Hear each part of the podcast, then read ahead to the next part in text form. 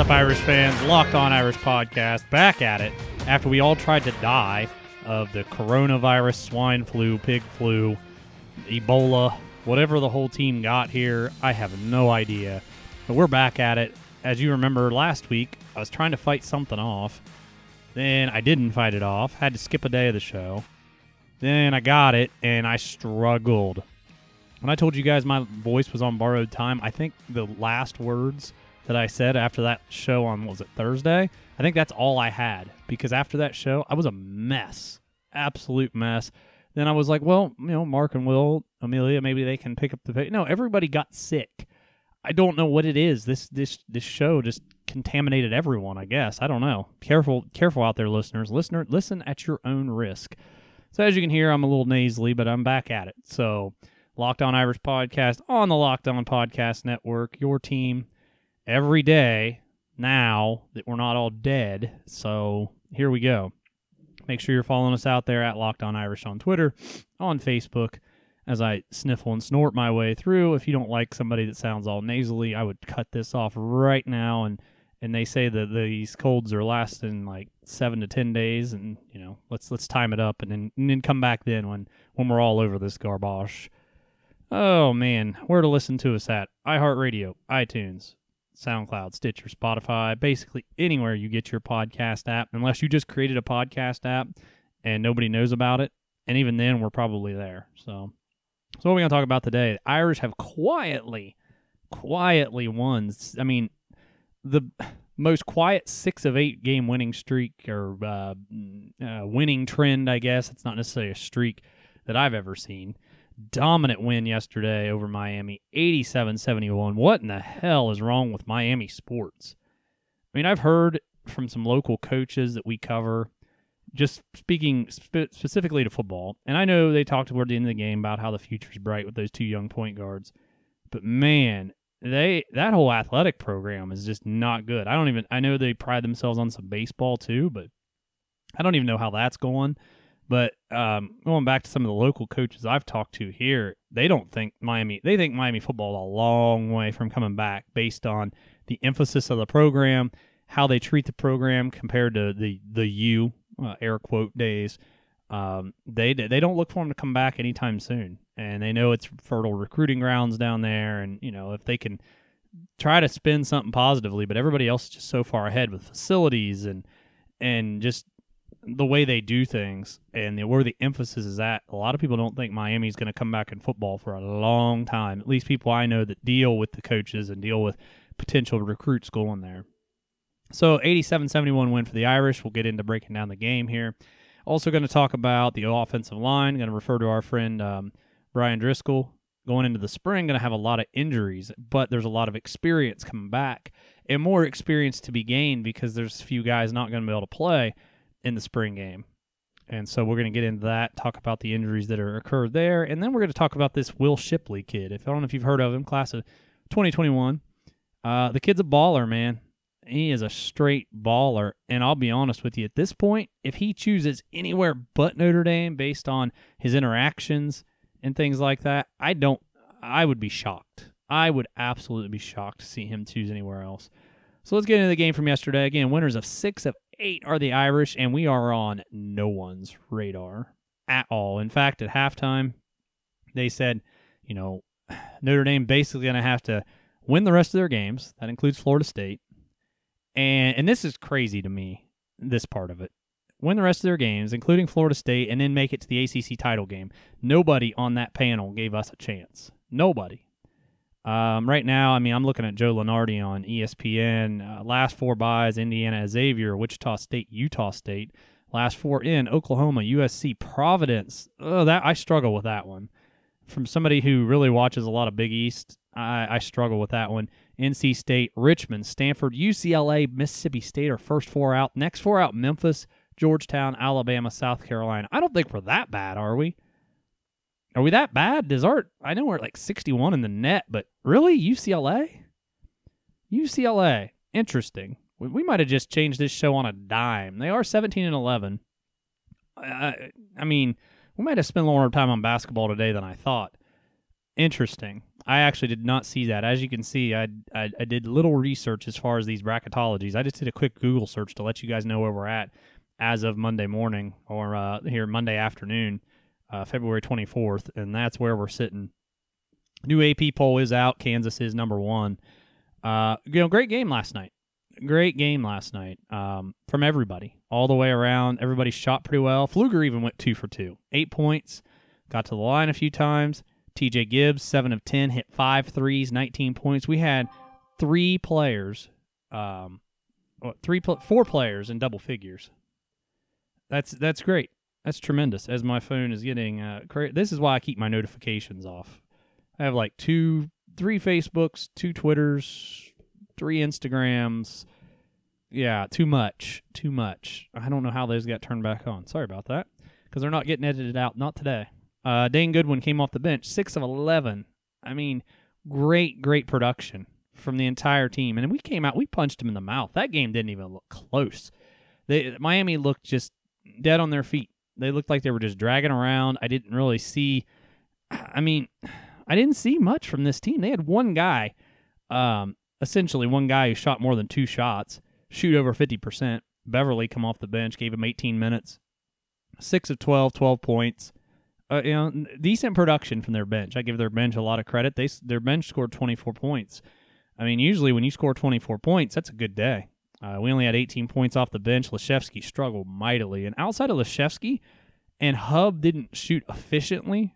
Even though he came, he played better without. You take away his shots, uh, he had a great game. You know, four rebounds, 10 points, a steal, one a block. I mean, you you cannot. Um, you can't dog that kind of performance. That's good distribution of the ball. Hey, guess what happened? Got to the line four times. Tremendous. Was 4 of 4 from the line. John Mooney did John Mooney things 19 points, 12 rebounds. Uh, I, I, mean, I, it was a great all around performance in a time when we needed it the most.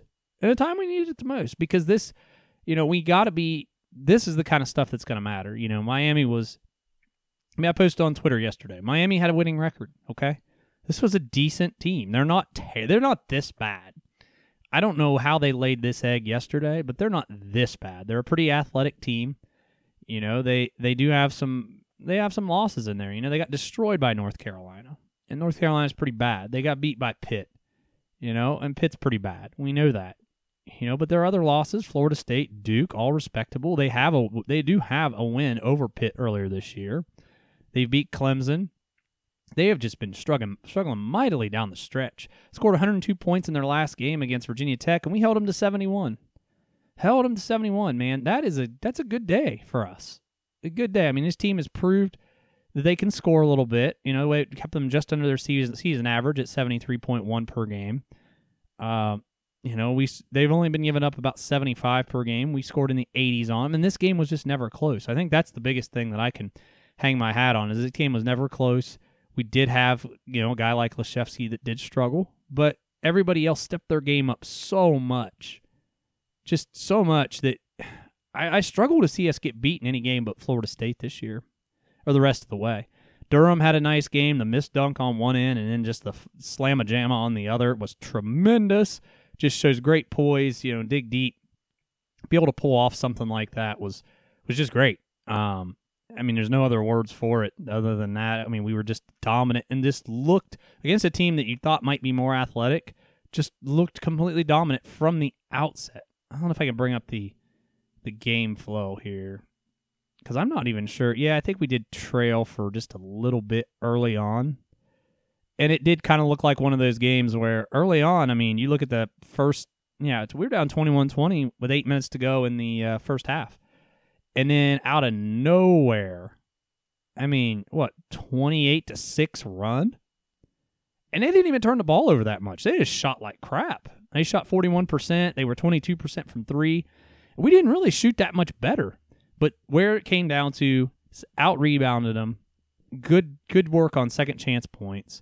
The three's a big difference maker, man. When you have TJ Gibbs running the point like that, and he could have distributed the ball a little better, but Hubb made up for it with all of his assists.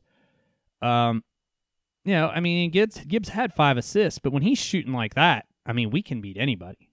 So next game up is I just had it in front of me. I believe we have Wake Forest for lack of uh, trying not to stutter here. No, we have BC coming up, revenge game. First game we lost by one. That is on February 26th, two days from now at a not a weird one of them weird 9 p.m. tips. So if we can keep this up, if we can play anything like we just did, we should be able to blow right through them. Wake Forest, and then the big one, Florida State, because we need a tier one victory. Let's stick with hoops for just a few more minutes here. And looking at our looking at how frustrating this is. Before the season, I said 19 and 14. I think we slip in, maybe a last four in, because I said we had to flip our record this year to show progress. We had to. Um, and we're sitting there at 17 and 10 right now. We're tied for fifth, tied for fifth in the ACC. And this just shows how down the ACC is right now. Because usually we we are just we're what three games back of having a double bye. Now, is that probably going to happen? No. But this does show. I mean, we have the ACC for the first time, and I last time I can I don't know when this has been, but they only have four teams right now that are a lock: Louisville, Duke, Florida State, Virginia. And just how big would it have been to have pulled out that Virginia game right now? We would have been two games back with one up on them. We'd have had a tier one win, sitting there at 18 and nine. I know the revisionist history, but God, this is so frustrating to sit here like this, knowing what could have been. You look at the Indiana game, you look at the Florida State game, BC earlier on, to not have another bad loss on our resume. Syracuse, the, the loss to Syracuse, the NC State game, all the, I mean, we could be looking at a three seed right now if if those games go the other way. Hell, if two of them went the other way. Kidding me? If we're sitting there at 19 and 7, even if it was NC State and BC, I mean, we, we're looking at we're looking at being locked in. I mean, no pun intended on the Locked On Podcast Network, but I mean, we're sitting pretty. We'd be tied with Virginia right now, or we'd be one big game back of Virginia in the ACC.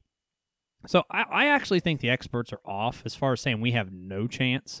I really do. I don't think we have no chance. I mean, how are you going to keep us out if we reel off these last? Let's see, we have what four games left. If we get to twenty, and we get two wins in the ACC tournament, so we win three of four, one of them not being Florida State. That puts us at 20. We get to 22 and 12. I don't know how you keep us out. I really don't. So it's going to be interesting coming down the stretch here. All right, so let's get to what Mr. Shipley. So you might have heard of this cat. This guy is good. Very good. I mean, uh, Weddington High, High School running back out of North Carolina, Gatorade Player of the Year as a junior. Uh, I mean, everybody wants this guy. He is. He should be getting his fifth star here at some point. Just a. I mean, everybody's saying he's like Christian McCaffrey, and I don't even think it's because he's white. I mean, I, I think there's a piece of that there, but I think the fact is, is the kid is just such a threat, both rushing and out of the backfield. I mean, kid's 17 years old, number one all-purpose back coming into the 2021 class, number one, number 44 prospect overall. Uh, I, I, mean, just a dual threat player. He ran for 162 uh, attempts, 1,800 yards, 27 touchdowns, caught 33 passes, 575, nine touchdowns receiving, uh, approaching 4,000 career rushing yards, and now and he's near. He'll eclipse 500 receiving yards easy because he's almost there now. Uh, 1,500 receiving yards. Sorry. Uh, I mean, this guy's just such a threat, and you know everything I see online is that 2021 class, we've talked about it before, how close they all are, and uh, and just what they kind of the camaraderie they seem to have built, uh, and and all the tweeting they do back and forth, and all the things they do on social media, and the Shamrocks back and forth, and I mean, I just don't see how he's anything but no, coming to Notre Dame. And can you imagine going into 2021, even in 2022, 20, 2022 specifically, you're gonna have Shipley and Chris Tyree back there and then if one of these other backs comes on, they'll be into their senior year, like a Jahmir Smith or like a C'Bo Flemister. I mean, what? Uh, you know, I think Shipley and Tyree are a little similar in the sense that they're a little smaller, but Shipley, despite not being a, he doesn't look like a physical specimen by any means, but he lists out bigger than what he what he looks. He's listed at 5'11", 198. Even if that's five nine and a half and 190, you know, a lot of times these backs that are these dual threats and and have the abilities that Shipley does, usually they're about 175 pounds. They need to come in and bulk up. He just needs to form his body. You know, we're not looking at a guy who needs a ton of uh, a, more physicality. You don't want it to affect his speed, his shiftiness, his elusiveness.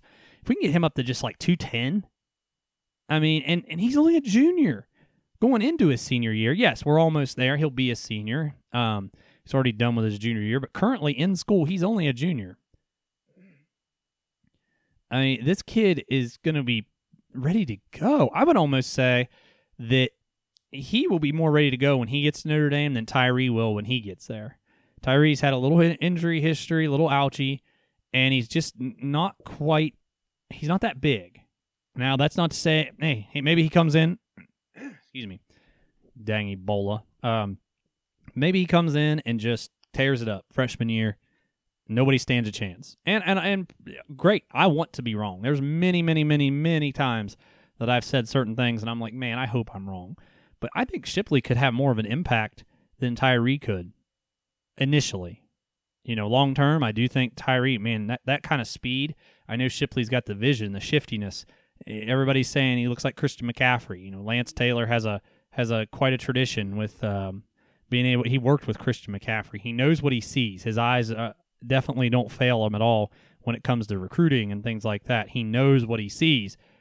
Um, but you can't teach Chris Tyree speed. You know, maybe Shipley can can get faster, but Shipley once he, I don't think people can, people underestimate sometimes what a college program can do as far as strength and conditioning, as far as what they do to your body. I remember I got to, I got to a D three, um, it was a combine, and it was basically, and this goes back, this is a long, long time ago. This is like 03, 04. and some of the stuff they had us doing, I was like, oh my god, when I start doing this every day, and wow. I mean, it was com. It was weird. It was like a combine camp kind of thing. I was very fortunate, and this camp was actually kind of ahead of its time. I'd never attended anything like it at a D three level, uh, where they took us through college strength and conditioning. They taught us the ins and outs, and then we did like combine like drills. It was very cool, and I know that that's kind of the norm now. But at the time, I mean, I I attended over twenty some odd camps, but my point is is like some of the stuff they had us doing with like kegs and with water in them and the unbalanced weight and and the various sports specific activities it wasn't just like that's when you kind of knew and i mean i know it now and most of you listeners know that it is different but you know it's different in high school. Some of these high schools even at the top level one of the high schools i cover is one of the most successful high school programs in the last you know 15 years here in Central Ohio, they don't even have a strength conditioning coach. Okay, they have strength conditioning sessions. They have coaches that are there that monitor them and they know of what they're doing. They use their experiences from their college days. You know, whether it be Ball State or or, uh, you know just throwing out some uh, OU. Uh, what's some other coaches alumni that we've worked with? Um, I can't think off the top of my head just some Mac level stuff and some D3 kind of stuff. Um, they use that as experience, but it's different when you have a strength conditioning coordinator and a and a guy who's the assistant strength conditioning coordinator. They have the training table where they it's not like, hey guys, training's at six AM. I'm gonna use everything that I know for an hour and a half, put you through it, I'm gonna grind you, and then you're free to go. And here's what you should eat, but there's no training table. I can't make sure this is what you eat. And the kid ended up going to freaking Wendy's or something. No. When they have these training tables, you combine what they're able to do sports specific strength and conditioning with the training table, which is this is what you should eat because you're this kind of running back. I can't imagine what these two kids are going to be like, specifically with Shipley, it already being a solid 198, what they can form him into.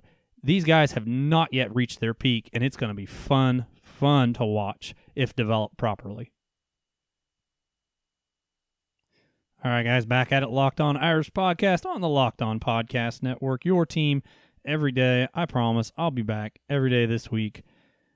Well, I take that back. We'll be back five days this week. I don't know if there'll be five straight. We'll keep you updated on tomorrow's show as I try to not hawk up a big old goober right here in the middle of uh, right here in the middle of the show, which is just what you want to hear.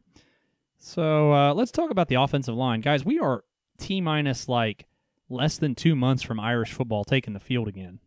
Can you believe that? Less than two months away, the Irish will be back on the field. April 18th, spring game coming up. So that led me to kind of looking around and let's talk about it. Let's talk about some spring game stuff. Uh, we are going to do our another college campus, uh, what I call it last week, around campus show because I'll tell you, some of the teams around campus are having a lot of success. Um, tell us again, like I said on the last show, tell us what you guys want to hear.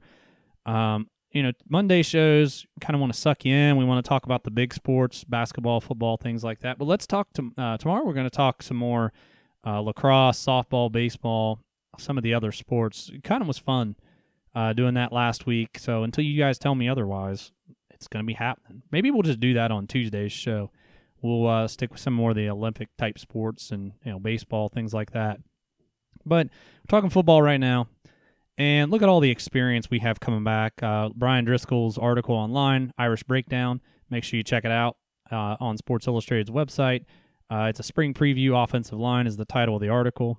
Uh, Notre Dame's returns all five starters from the offensive line. I mean, and then you got a guy like Josh Lugg coming off the bench that does have five starts. You have six guys on this team who have career starts. I mean, it's incredible. And only two of those, we'll, we'll lose three of those guys this year. So it's going to be interesting to see how we replace them. And That's tough. You know, you go one year, six guys back that have experience. This is wonderful. And then it's like, oh, we just lost three of five guys that, and three of those guys are our mainstays and Eichenberg, Kraemer, Hainsey. If this offensive line can't move the ball this year, that's a concern that is a concern from a scheme standpoint and from a progress standpoint, developmental standpoint. I mean, you just look at Jarrett Patterson out there. It was 13 starts. Aaron Banks, 19. 25 for Hainsey. Kraemer with 26. 26 for Eichenberg. We talked about Josh Lugg kind of giving the guys a blow with five starts, you know, jumping in there when injuries happen.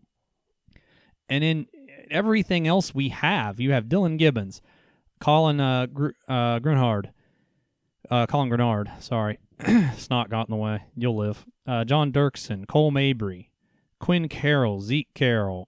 Uh, uh I mean, guys, John Olmstead, Kristofic, all these freshmen, huge dudes too.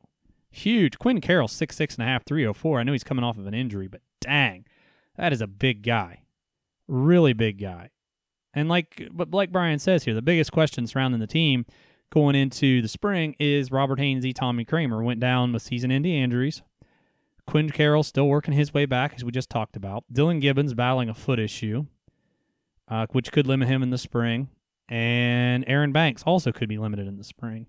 Now, that opened up two things in my mind. One, if your offensive line, your first string offensive line, is that dinged up, my first thought was, oh my God, are we even going to have a spring game? You know, are you really going to try to play a physical position like the offensive line? You guys going to put people out there in a way that they potentially could injure themselves more. But Brian points out that there are a lot of Notre Dame walk-ons, quality walk-ons. Um, keeps the numbers up in the spring. And then you got young players that need the experience. Kristofic, Correll, Olmstead, Dirksen. Give them guys a lot of reps. And that that's that immediately turned my head on a dime or turned my thinking on a dime with yes, absolutely play the spring game now. I mean, these guys have because they there has been spring games that are canceled or they're dialed back at other schools to where they're just a glorified practice. Um, I think I think we got to get these guys some experience. It goes a long way for development. And you know the guys that can play and those that are limited. I mean, if they don't get in, even in a limited role, if they don't get in, they don't see game action until what early August when they're back in camp and they're really going after each other. I mean, that's a long time, especially some of these guys who couldn't finish out the year. Um, Brian talks about here about how Liam is kind of the guy we need to look to take that next level, take that next step. He he talented first time starter, strong moments, also shaky moments, as Brian mentions here. Um, second season as a starter, but, you know, he turned it around and turned into our best blocker. Pro Football Focus, as we we talked about this when we did the top 30 linemen in the country, that he did not allow a single sack in 2019. Ranks seventh in pass blocking efficiency and 11th in run game blocking, uh, run blocking grade among Power Five offensive tackles. Again, if we have if we struggle to run the ball and it's because of blocking, not because of running back's vision, that then there's a problem. There's a schematic problem. There's a developmental problem. There's an issue somewhere. Uh, I want to scroll along here, and he talks about the key questions. Does Eichenberg take that final step in his development to be an elite blocker? How healthy will Hainsey, Kraemer, Banks be going into the spring? Um, we talked about that just a little bit ago, and, and it, it's healthy. I mean, again, it'll be about development. We're going to all look at this and be like, okay, not only, you know, the, the big debate can Kelly develop a quarterback? If these guys can't stay healthy as seasoned veterans with all this experience they already have, then maybe Kelly can't develop at all. Maybe it's an overall overall picture of the development not happening or the offensive line coach not being able to raise these guys to the next level. Uh, Jarrett Patterson, looking for him to take another step as a run blocker. You could say that about the entire offensive line, in my opinion. The entire offensive line, you could say, do they take the next step? Because last year and in prior years, when they step up in competition, now that's not to say we've not had productive running backs, we absolutely have. When we step up in competition, that's when we seem to struggle. Even in 17, the offensive line won the best offensive line award, but when it came to like Miami, LSU, we definitely struggled running the ball. Uh, last two questions were where does Josh Lugg get the most snaps? Uh, will he grow his game and get a chance to push for a starting role? Not if everybody stays healthy. I think he'll be that kind of career backup. Um, well, backup until people graduate, and then he's going to get an opportunity. I would say, um, and with junior eligibility, he'll probably be a starter next year, 100%. But this year, as long as guys can stay healthy, which we've seen in the past, guys get rolled up on, something just turns the wrong way. Um, there's a real good chance he will just plug and play. First guy to go down. He may grow his game. If everybody else grows their game too, and then he's the odd man out, in my opinion. And will the sophomores take advantage of extra reps this spring? I mean, with everybody being so limited, they would have to just basically decide not to play or just stand out there. I mean, I think they'll absolutely um, take advantage of those reps. You know, you got three sophomores Patterson, Mabry, Dirksen, uh, Mabry Dirksen in, in particular that you know want to push for playing time, and now they're going to have their opportunity. You know, guys go down, next man up. We've talked about it for years. Next man up. What can they do when they have that opportunity, especially in a spring game environment? It's very controlled. We're not talking about being in front of eighty thousand plus and uh, you know having to perform in oh crap duty because two guys went down in front of you, and now uh oh, I got to jump in there and I got to play. So that wraps up the show for today, guys hope you enjoyed it. Our comeback episode because we're not dead yet. As we've seen the hashtags before, not done yet. We're not dead yet. We'll be back tomorrow. Campus whip around. Uh, talk about the AP top 25 in basketball. Uh, Tuesday's show. So we will be previewing BC again. And like I said, talk some lacrosse, talk some softball, baseball. Just give you an update overall, unless something breaks, of course. Remember, follow us Locked On Irish on Twitter, at Locked On Irish on Facebook, iTunes, Spotify, Stitcher, wherever you get your podcasts. I'm Greg Schaefer. Go Irish.